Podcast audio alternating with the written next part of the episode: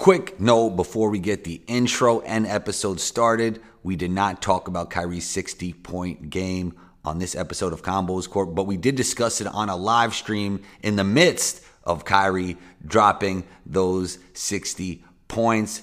So listen to this episode, enjoy this episode, and then when you're done, go over to the B-Ball Breakdown YouTube channel to hear Coach Nick and myself talk about Kyrie's 60 point game and more. Combo Nation, what up, everyone? Welcome to episode 349 of Combos Court, and I am Combo. Punch down on that subscribe button wherever you tune in to Combos Court. Press the follow button if you're listening on the Apple Podcast app. Today's show, Coach Nick of B-Ball Breakdown joins in to discuss the scoring sprees around the league.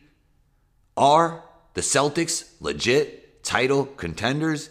And where does Pop rank all time when it comes to NBA coaches? Plus, more. You can find Coach Nick on YouTube at B-Ball Breakdown. That's B B A L L B R E A K D O W N. You know you can find me on Instagram at One Two Combo. That's O N E T W O C O M B O. Intro music by Luca Beats. Let's get into it.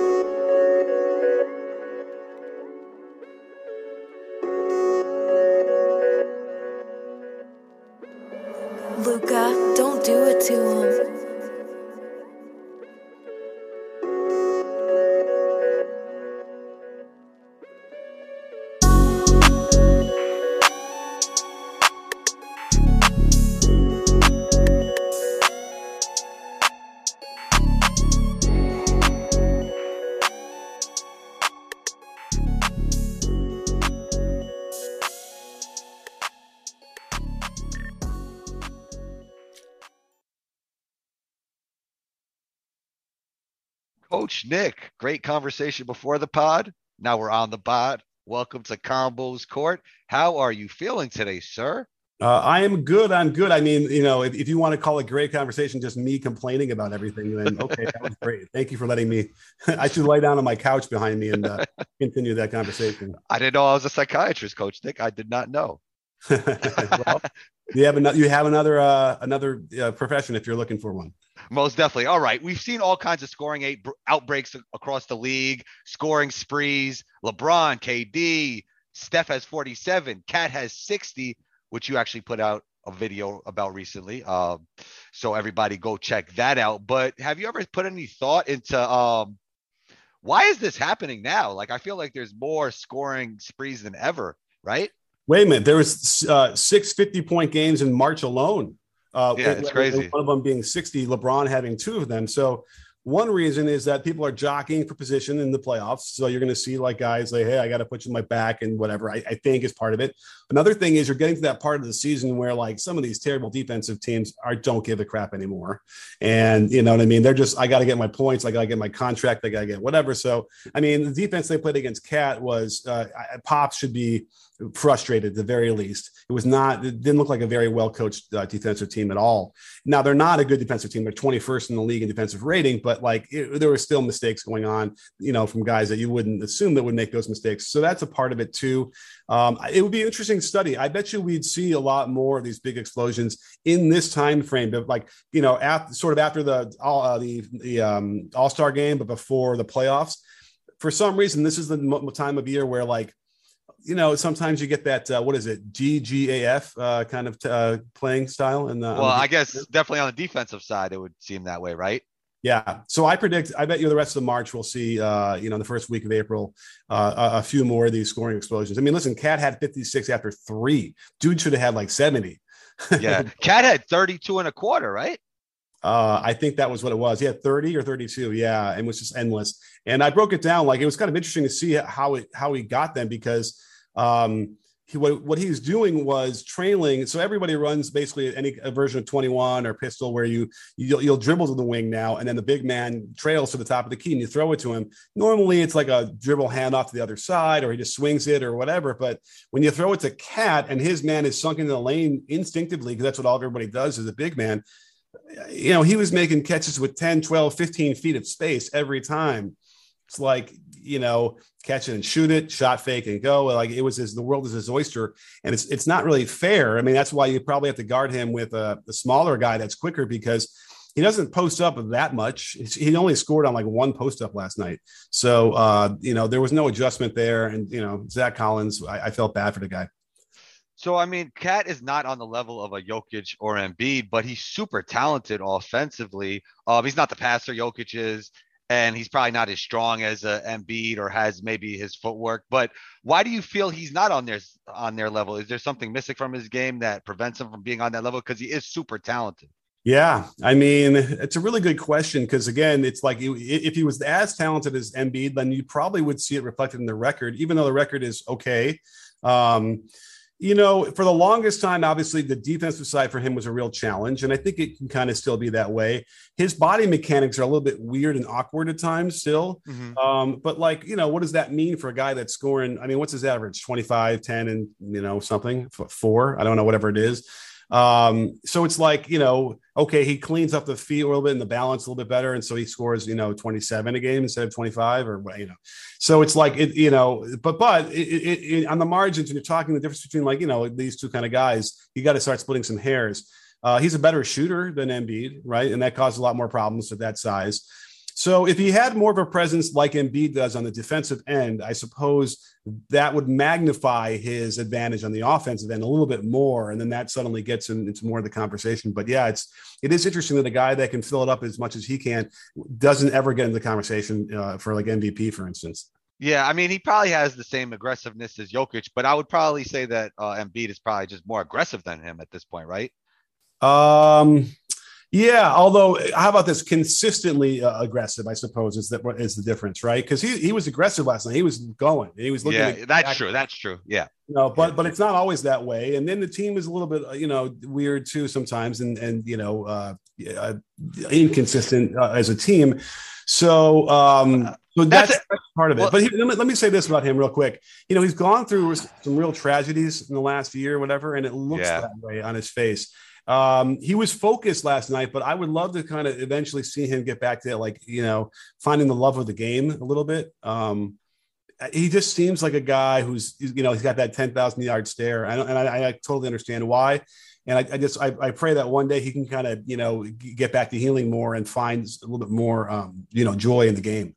It's interesting that you mentioned that because I actually talked about this with Keandre of Hoop Intellect, who was on my podcast, and talking about All Star Weekend. Like I don't know KAT personally, but I will tell you from what I've seen in the three point contest, is that dude was so enthusiastic after he won that three point contest. It kind of told me that he loves the game of basketball, which is not the case for every NBA player.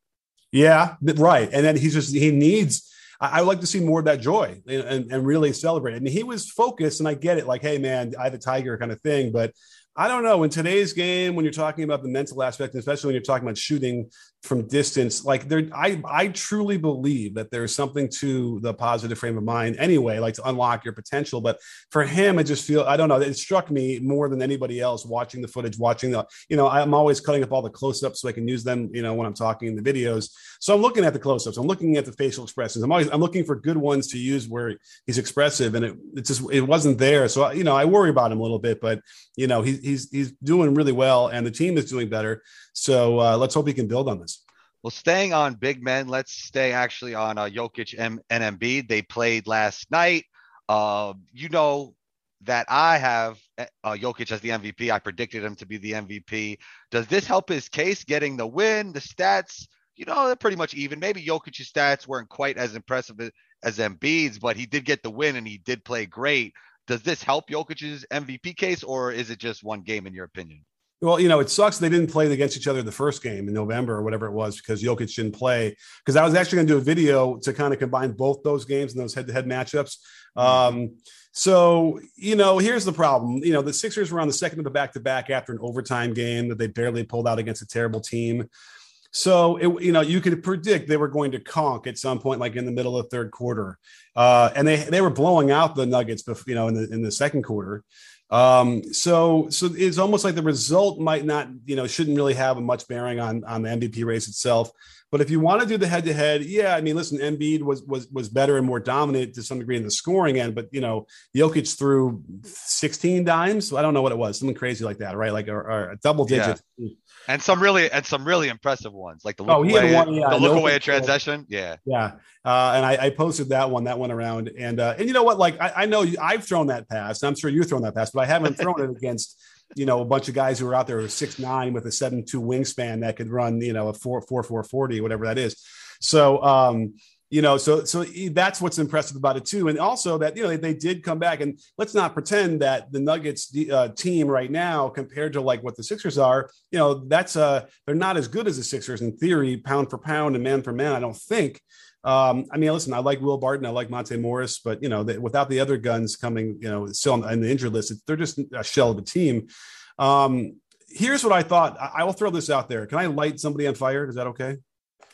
I don't know if we want to do that on combos, score. We might get somebody in trouble. I don't want you to actually light somebody on fire. Isn't that against the law, Coach Nick? Yeah, I, I, I proverbially light them on fire. Gonna, okay, there, there you go, there you go. Go we're gonna light Doc on fire for a minute here because um, the play that turned it all around, I was I was kind of half watching it. I was behind, so I'm kind of skipping, you know, uh, the commercials and the timeouts and whatever, trying to watch it quickly. Like you know, I was a half an hour behind or 45 minutes behind. So I'm watching, watching. It's like, yeah, the Sixers are doing really well. They're up 14, maybe 15. Like they could blow this thing out, whatever. They can't handle, you know, the Embiid and Harden combo. Um, hey, no pun intended. And um, so James Harden goes to the basket, initiates a little contact, then stripped uh, on the way up, and no call. The referee was right there, had a good view of it, and, in real time, I was like, "Oh man!" And I and I feel bad for Harden. I know no one else does, but this whole change of the way they're calling the game this year has obviously affected Harden more than anybody else. And, and it's some sort of boomerang effect where there are there are plays he's not getting calls, and it's ridiculous. But this one, he kind of wigs out, and it gets really upset because the ball went out of bounds. I think off of him, or no, they got the steal off of it. But so it was one thing for him to be upset, and we don't always see. I mean, we still, we see James Harden. You know, he'll throw his arms up. You know, he does do it, but it's not usually very long. But then Doc comes flying in there, and he does his normal thing, which is always been a frustrating thing for me. And I always th- thought it added to the agita of the other players. Like when CP3 would lose his mind and then Doc is helping him lose his mind. And Blake Griffin, it like it was a cascade and then they play terrible. That was the moment they were up, you know, 14, 15. And then from that moment on, the D- Denver Nuggets completely took over the game. So it's hindsight, but like, you know, I could, I wondered in real time, I'm like, this is interesting. This might be a thing. And sure enough, it was. And I think it was in the second quarter toward the end of the, you know, near the, the halftime. So um, this is a problem that you got to watch for with the Philly, with Philly, because you know, you know, in the pressure of the playoffs, Doc's going to lose his crap if it's a bad call or whatever. And I and I worry with this makeup of this team. Embiid is not that kind of leader who's going to like say, "Hey, forget the refs, keep playing." Like he's not that really that guy. James Harden is not that guy, and so it's going to devolve. And I, I'm, I'm very concerned because I, I have high hopes for the Sixers, and I think they could do really well, but not if they're going to crumble that easily. Do you feel that refs subconsciously give the benefit of the call uh, to players who are really playing well in a game. I feel like when a player struggles, they don't get the benefit anymore. And then like the refs are thinking about how hard it just didn't show up. And, and this is more of a general question, but I know like I know like me personally, when I was really playing really well, locked in in the zone, I feel like I got more calls on those nights. Do you think that's a thing? I would like to think that it's not a thing. And I'm searching my hard drive in my brain right now to like for any kind of instances where I felt that way, and I nothing's coming up. So you know what? The only thing I ever noticed about a guy like when he's really hot, for instance, is that somehow the ball just keeps finding him, and like and he's open. It's weird, right? That's the weird thing I noticed. But I don't know if the refs start to give you. I mean, I guess you know maybe I can kind of you know sort of nod a little bit on that one, but um, nothing like overt in my mind. Uh, you know, and then, then on the flip side, like if I'm missing shots, I'm not playing well, then all of a sudden I'm not getting calls. Like I don't know. I, I think, and, and, if we're talking about the context of James Harden, he's here's just a guy. There might just be fatigue. There's MVP fatigue, and there's Harden fatigue, where you know he he instigated so much contact. I bet you refs for a long time were like, I really wish I didn't have to make this call, but I, you know, the rules are saying I have to. And when they finally kind of adjusted some things, and somebody whispered, "Hey, You know, because by the way, the Harden stuff really wasn't addressed in what they wanted to clean up this year, but somehow magically, uh, it, that's what it became more than anything else. And so, uh, and by the way, you know, Harden's getting plenty of free throws. We can't pretend that he's not. So it's still a difficult situation, but uh, you know, he he's got to let those things go and let, let keep the game, you know, positive for him let's let's take it to the Celtics because they're a hot team. I've been critical of the Celtics for a long time just because of their isocentric type basketball, but it does seem they're doing a lot better job of that moving the basketball, taking spot up threes, and you could see it. I mean, you could look at the numbers and see they're taking more spot up shots, but if you just watch them play and use your eye test, you could tell that players are catching and shooting more often, which is great. I even really like when Jayson Tatum does it. He doesn't need to go off the bounce. He could just catch and shoot. I think that's awesome. Uh, their defense, they always had the tools, but it's really coming together now. So my question to you, Coach Nick, are the Celtics legit title contenders? Well, you can go and watch my video from a couple days ago on on this because I did. Uh, well, you know, I, the headline was that you know uh, Tatum out outplayed uh, Durant, and then but then the whole second half of the video is like why they're playing so much better, and um, so a couple different things I thought are, are key for them. They didn't increase their passes per game very much at all from the first 36 or 37 games where they were very mediocre to the last 27 28 so and that was interesting because it feels like they did because the ball is moving a lot more. You know a guy like marcus smart increased his catch and shoot threes by a big percentage and that and the uh, by a big frequency percentage and then that his percentage itself went up a lot too. So that he by making himself more efficient all of a sudden that you know because he's turning the ball over more than he did and so it's like at least he's balancing that out with some better better plays. Um, it's really uh, it's a sight to behold to see how suddenly they decided to flip a switch and like start getting more middle penetration and kick and then more, you know, one more passes. It's it's really amazing. Um, so they are they put themselves in the mix. There's no question. Defensively too, they scram switch as well as anybody, which is really important when you have a mismatch and they can get the guard out of there and a bigger guy to take him without missing a beat and out without giving up a you know layup that's a really complicated thing to do when you guys you got guys like Horford, um, Robert Williams, Marcus Smart, um, you know, Jayson Tatum is putting out on defense more than ever too. So whatever Ime Udoka did, you know, if there was some team meeting in the middle, whatever it was, it, uh, it really really worked. And I wasn't so sure because he seemed like he was negative and really kind of getting down and calling guys out in the media, things that like don't normally work very well. So you know, uh, so far so good. It, it, has worked, and I'm glad to see that. And, in his no nonsense approach is has really been a radical difference. So yeah, Jaylen Brown, by the way, another really good defender. So they have yeah. a lot of good defenders. Um, Grant Williams is, is, is playing as well as I've ever seen him play. Um, and so these are the guys that like, yeah, they, they are finally coalescing in a way that they were missing. I think getting Schroeder out of there, no one seems to want to acknowledge that maybe he's not easy to play alongside. But I don't know. I, I, feel like I see him yelling at his teammates a lot and getting really frustrated during games, and that just could kind of wear thin a little at, at some point at his ability level. So um, remember, if LeBron James is going to get on you, that's one thing. But if it's Dennis Schroeder doing it, that's another. And so uh, I think they realized they didn't need him anymore because they were getting a lot of good play out of the other guys. So all those things, you mix them together, and um, and they're going to be, uh, you know, they, they could get to the conference finals without question. Yeah, at least Schroeder and the Rockets are showing some flashes now, though. That's a. That's oh, you know what? I I haven't watched the Rockets uh, in the last. Jalen Green is starting to look better. I mean, you know how the uh, NBA fans are. If you have one bad half a season as a rookie, they think you're done forever, and it looks like that's not the case with Jalen Green. Oh, we saw that with Cade Cunningham after like two games, so we know yeah. how NBA fans are. But um, you mentioned Pop earlier, and you come from a coach's perspective. So I would really like to hear your thoughts on this. He became the NBA's most winningest coach. Where does he rank all time among coaches in NBA history? Oh, uh, very close to the top. I mean, like here's the thing with Pop. It's too bad is that his, and I worry about this with like LeBron too. Is we tend to remember like the most recent stuff uh, as they mm. when they retire, right? Although uh, magically for Michael, like nobody really remembers the Washington Wizards stuff, right? Like it kind of is just doesn't really exist very much. Um, so that's good for him because you know he was still good, but it wasn't like you know Michael.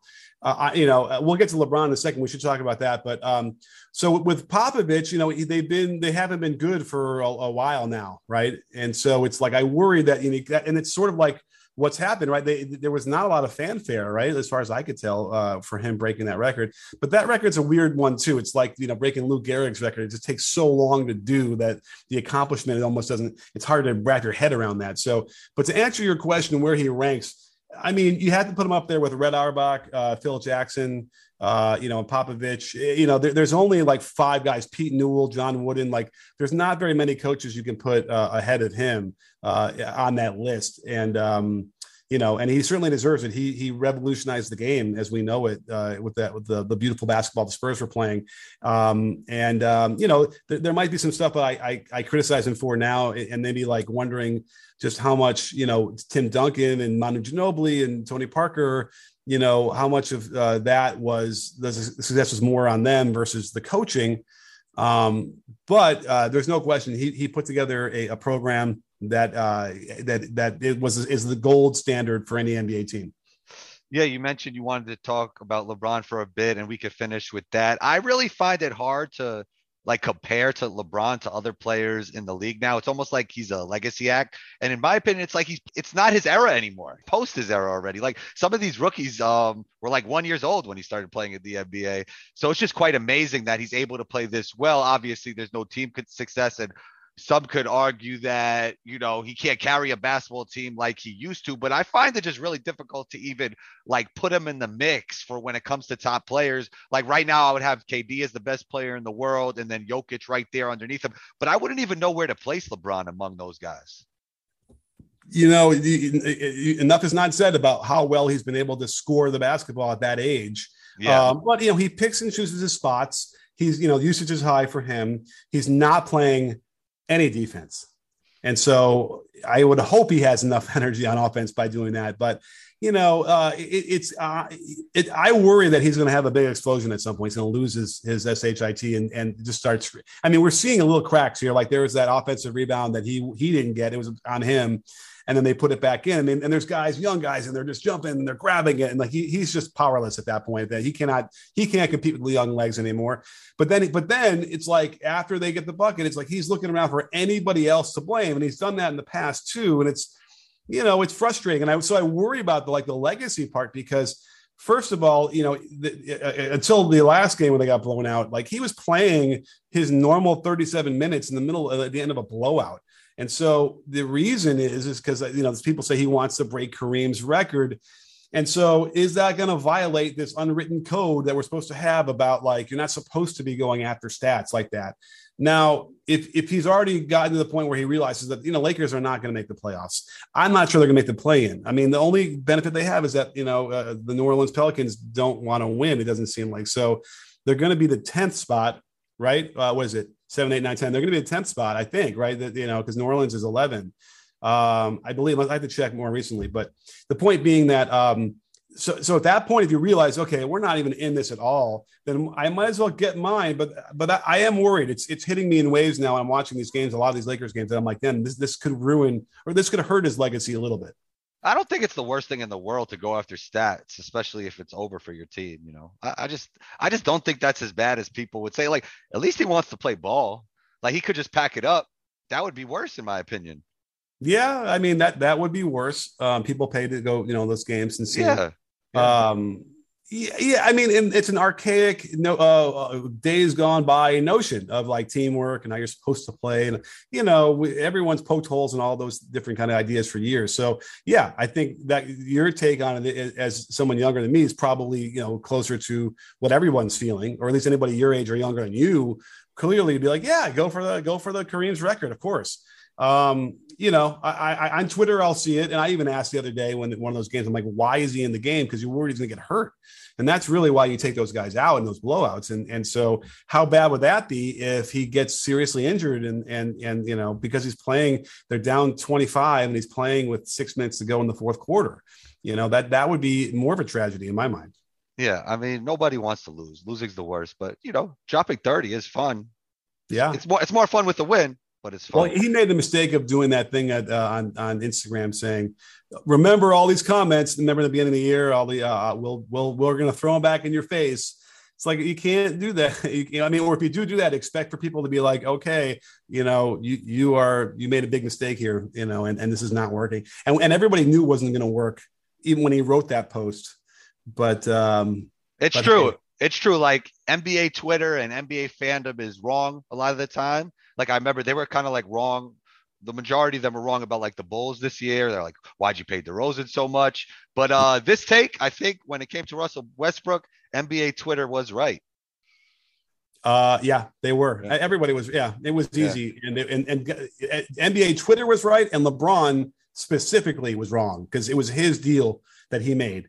Um, and you know that's the other thing that that's always the kind of thing that kind of you know rubbed me a little bit off with him is that he he kind of takes control over entire franchises. He takes control over the coaching staffs, and um, I, I don't know. I mean, I, I just as a as a coach, I just feel like well, that's not cool. Yeah. you know, I'm gonna- I would, you know, and so, but, but hey, it, it, it has worked and he's won in the past. But so, you know, it, it- it's a complicated situation because obviously LeBron is the man, uh, as a man, as a human, deserves, you know, the things he's done with charity and building the school. And it's like, it's, it's more impressive than anything he's ever done on the court, in my mind.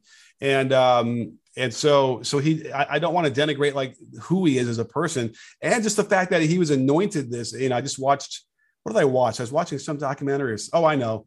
Uh, the, the the last team to beat him in high school uh, got back together and they did a mini documentary on Sports Center. I never watched E ESPN, but I happened to have ESPN on after the game and it was just in the background. But I started watching. So they had the they had the high school guys are now, you know, they're all 40 something now, and they're all they came back as a reunion. But like the fact that they anointed LeBron as like a sophomore in high school to be that guy, and then he became that guy that you know everybody else who's ever been anointed that way has crashed and burned and it's been a nightmare so the fact that he did that is is really like the testament to him but there's just sometimes he gets a little bit uh, gets his gets his gets in front of his skis too much and uh and it backfires and um and and and here we are Yeah, I mean, the expectations were crazy. The hype was crazy, but one could even argue that he exceeded it. He exceeded expectations. Like, who would have thought he could put up numbers like this at this age? I mean, I know, you know, he's been losing, but just to be one of the best players in the league, maybe somebody out there could argue he's the best player in the league at this age. He's almost exceeded expectations, especially when it comes to longevity. yeah oh uh no question Yeah. So um, all that and more. So it's Yeah. like I don't want to take anything from his legacy. I just it just struck me the other night. I'm like I'm a little bit worried that this could do something to it. But you know, then we'll all, we'll all forget that you know he played in all these blowouts to get extra points. You know, a few years from now, we that's the other thing is we have we forget all that stuff and tend to remember mostly all the like the good, impressive, amazing highlights. You know, it's it's probably one of the reasons why Russ was considered you know an elite player coming into LA at the beginning of the year because that's all we were remembering. But but clearly the issues we saw with him where it had been happening the whole time. Coach Nick, thank you so much for taking the time. Everybody go subscribe to B Ball Breakdown on YouTube. Uh, you know, you can even catch combo on there sometimes, uh, which is great. And Yeah. uh awesome videos as always, Coach Nick. I've been tuning in. Um, where else can we find you? You know, Twitter is the best place, and uh, I promise to get back on IG and, and TikTok. I, I, you know, haven't been doing it recently, and I and I'm remiss. But otherwise, if you want to get me directly, yeah, Twitter is, a, is the best way. B-ball breakdown. Great stuff, Coach Nick. You're always welcome back on the show and talk soon. I'm in. There it is, another episode of Combos Court. Thank you so much for tuning in. Thank you to Coach Nick for joining in. We appreciate you. Go subscribe to B-Ball Breakdown on YouTube. You know you can catch me on Instagram at one two combo. That's O N E T W O C O M B O. Be on the lookout for episode three five O combo out.